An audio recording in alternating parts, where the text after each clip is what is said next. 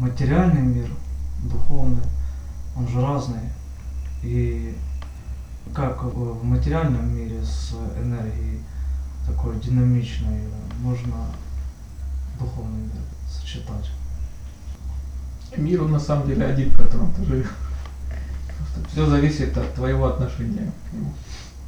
От этого зависит материальный мир, в котором ты живешь, или духовный. Если ты э, живешь там с обидой на людей, то будешь ты жить в мире, окруженном врагами и сволочами. Если ты к людям открытый, люди там к тебе тянутся, то ты будешь жить тогда в добром мире. Но это все зависит, получается, от твоего отношения. Когда ты идешь прогуляться по лесу, опять же, материальный этот лес или духовный, это зависит от твоего отношения. Если ты идешь в лес там только грибов нарвать и потом на рынок отнести и продать, и ты там не разгибайся, эти грибы собираешь, тебе природой любоваться некогда и стихи вспоминать. Ты там будешь это же деньги себе зарабатывать. А если ты пошел в лес просто погулять, потому что погода красивая, вот, тогда ты будешь в другом лесу ходить. Лес, он остается один и тот же, просто твое отношение оно разное. Поэтому вот мир, в котором мы живем, он не материальный и не духовный, а он, получается, окрашивается только твоим отношением к нему. И противоречие, и конфликт, он может быть только вот у тех людей, которые колеблются сами в своих э, целях в жизни. Они не могут выбрать, что для них приоритетно, материальное или духовное. И когда вот есть путаница в жизненных целях, тогда вот человек не может определиться, в каком же мире он живет. Если человек пошел там э, куда-то в сквер погулять, вроде бы природой полюбоваться, а смотрит там и, и бутылок заодно валяется много пустых, их же можно пособирать и сдать потом деньги заработать. А с другой стороны не хочется э, и так настроение романтичное. И вот это в нем тогда колеблется, одно и второе. Что сейчас предпочесть? Или там забота материальная, или просто вот э, там праздношатание. Вот у такого человека в действительности есть эта путаница, в каком же мире, материальном или духовном. Поэтому это путаница не в мире, это путаница, когда есть внутри самого человека. Если человек четко выбрал для себя какое-то направление в жизни и всегда в нем идет, то тогда у него такой путаницы не возникает. Он всегда знает, что ему сейчас делать. Если человек выбирает для себя цели исключительно материальные в этом мире, то такой человек, он тогда исключает духовное. Потому что духовное для него, оно не имеет никакой материальной пользы или выгоды. Он не может это купить, продать, сдать в аренду, демонстрировать или показать. То есть это вещь, которая, в общем-то, не практичная и не ценная с материальной точки зрения. Если же человек выбирает для себя духовные цели в жизни, то это не исключает э, на самом деле ведь того, что называют жизнью материальной. То есть это человек, у которого может быть, там, например, работа, семья, карьера, там, бизнес. Вот. Но просто для него это средство лишь в жизни, но не конечная цель. То есть у такого человека может быть, там, например, собственность какая-то маленькая или много собственности. Но для него это только средство как для духовного пути и развития, но не конечная цель. Вот этим два человека они отличаются. Ну как сочетать это? Ну вот в этом и есть тогда сочетание. Если человек выбирает для себя духовные цели в жизни, опять же, это не означает э, для него отказа, там, например, от собственности, например. Это лишь для него просто не является конечной целью жизни. Например, для него там автомобиль, например, это средство передвижения. Если там человек движется по духовному пути, он не обязан отказываться от автомобилей. Но для него это не э, цель его мечтания. Он купил автомобиль и пользуется им для передвижения и все. А куда, зачем он едет, это что может как раз и достигать своих духовных целей при этом. А есть человек, для которого может там цель жизни купить там, например, автомобиль какой-то марки определенной. И для него это есть и цель, смысл жизни и все. И есть такие люди, даже и покупают автомобиль, и это им заменяет и, и работу, и семью, и все остальное. Это вот у него вместо любовницы машина. То есть для человека это смысл жизни. А для кого-то это все равно все средство передвижения. Также вот есть люди, у кого цели исключительно материальные, вот они говорят, что вот надо вот все силы, все время, все свои мысли, там, все желания тратить только вот на то, чтобы вот там добиться чего-то материального. А когда если такого человека спросить, вот ты этот весь набор свой благ получил, что тогда дальше? А ему и нечего и сказать. Ну, разве что получить второй набор благ, третий там и так далее. И даже когда спросить, ну хорошо, третий набор благ получил, что дальше? И он не знает, что ответить. Потому что для него вот это и есть э, смысл жизни. Хотя на самом деле это же всего ведь вещи, у них есть какое-то назначение. То есть это ж только средство. Там одежда, мы ее носим, автомобиль, мы на нем ездим, там квартира, мы в ней живем и так далее, там продукты мы их кушаем и так далее. То есть это не смысл жизни, это все на все ведь только средство. А путаница, она возникает у человека, у которого э, противоречат друг другу материальные и духовные стремления. И человек, который не достиг определенности. Ни в ни в другом. Когда если человек э, куда-то отправляется, чтобы духовную свою потребность реализовать, а с другой стороны он думает, а как бы на этом и денег еще заработать. Но потом он думает, это нехорошо, а потом думает, но все-таки денег много. И вот это оно в нем колеблется тогда и противоречит. Из-за того, что он не может выбрать ни один путь или второй, вот тогда ему в действительности тяжело. Если человек выбрал только материальные цели или, скажем, только духовные, ему все просто и понятно. Он тогда легко может увидеть, помогает ли это достижению его цели, либо нет.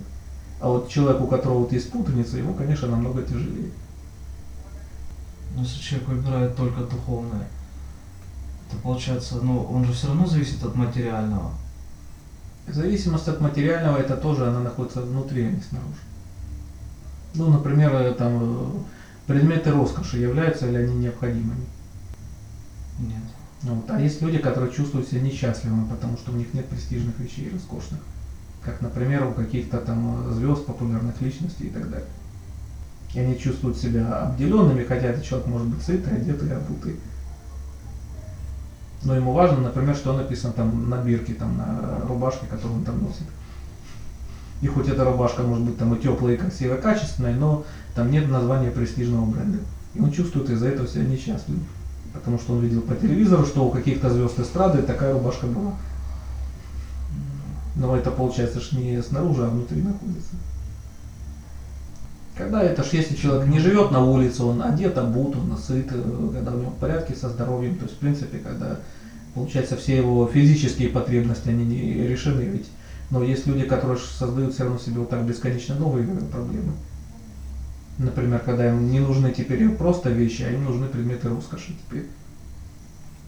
И тогда получается эта э, жажда этих предметов роскоши, она их толкает, когда часто ж на новую деятельность, часто ж там нехорошую, потому что честным путем эти вещи не заработаешь, и оно увлекает человека все на новую там деятельность. И даже хоть у такого человека вроде бы все было и не было никаких проблем, он сам себе придумает тогда новый. Ну, духовная деятельность, вот даже практика, она более пассивная. И когда начинаешь уделять этому внимание больше, как бы становишься пассивным. Получается, в материальном мире меньше достигаешь каких-то целей, уже отходишь. Но они все равно остаются, к примеру, необходимыми. Может такое быть? Ну, есть э, вещи, которые необходимы, например, как человеку нужно э, во что-то одеваться и что-то кушать. Ну а кто мешает э, заниматься практикой и зарабатывать себе на жизнь? Ну, чтобы зарабатывать на жизнь, нужно активно действовать. То есть как бы больше времени уделять. Ну и кто мешает практиковать в это время? То есть можно оставаться спокойным и в это же время динамичным. Ну а кто мешает? Если ты, например, идешь утром на работу, опаздываешь, выбегаешь на середину дороги и выглядываешь, идет ли автобус или нет, он разве от этого быстрее? Ну или если ты вместо этого просто спокойно сидишь на скамейке и ждешь, это разве означает пассивность? Ну разве что ты можешь, например, пойти пешком или воспользоваться другим видом транспорта, если тот не приходит. Но из-за того, что ты тут проявляешь активность и выбегаешь на дорогу и прикладываешь еще козырек вот это к себе и смотришь, идет он или нет, и волнуешься, бегаешь от вперед и так далее, и еще кричишь, ах, черт и так далее, и проклятие водителю. Но разве приходит от этого быстрее автобус? И кому нужна эта активность? То есть это видимая активность получается. Но это бессмысленная активность. А бывает еще наоборот, когда человек такой в волнениях, в панике, наконец приходит какой-то автобус, он туда прыгает, и через пять минут начинает озираться по сторонам, спрашивает, а куда он идет. И оказывается, он еще в- из-за вот этих своих э, эмоций, он вообще влез не в тот автобус. И теперь ему придется вылезать еще и возвращаться обратно. Оказалось даже хуже. Поэтому уж эмоции такие, они нисколько ж не помогают результату. Результату помогают конкретные же действия, а не переживания. И точно так же, хоть если человек, хоть он и сильно опаздывает, но он может спокойно сидеть и ждать, или опять же, разве что на другой вид транспорта пойти. Здесь это спокойствие, оно не означает пассивности. Потому что бегание, прыгание и проклятие в адрес автотранспорта, они не помогут результату. То есть вот когда, поэтому что человек, он достигает контроля над своими эмоциями, ходит как раз э, скорее лишняя активность. То есть то, в чем на самом деле нет э, никакой пользы, никакого смысла. А остается лишь только то, что что оно необходимо. Если возникают мысли, что материальная деятельность, она как бы ну, не приносит своих плодов, и думаешь, э, лучше бы я уделил там это время, к примеру, там, другому, или это вообще такие бесполезные мысли. Ну, сомнения сами по себе это э, исходит из беспокойного ума. Меняет все равно что-то в нашей жизни, это же все равно же действие. Если, скажем, кто-то хочет поступить в какой-то институт учиться, мало поможет, что он э, ходит кругами вокруг приемной комиссии, вздыхает и говорит, а хорошо бы там учиться. Помогут конкретные действия, когда он туда пойдет, узнает перечень документов, сдаст экзамены и поступит. А только лишь опять же его переживания, и даже пусть он хоть кругами бегает вокруг приемной комиссии и очень сильно переживает, оно ничему не помогает. Это активность, но не в ту сторону. Но все меняет, опять же, это ж какие действия. Если человек где-то заперся у себя в квартире, и потом приходит и говорит, вот э, там мне нужна работа, она никак не находится. Конечно, если он месяц просидел в заперти, она не найдется само по себе. Потому что тоже поменяют э, ситуацию, уж какие-то ж конкретные шаги, но не переживания.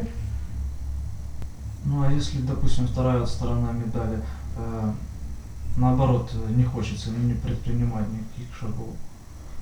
И как бы из-за этого ну, как страдаешь, что пассивный сильно человек.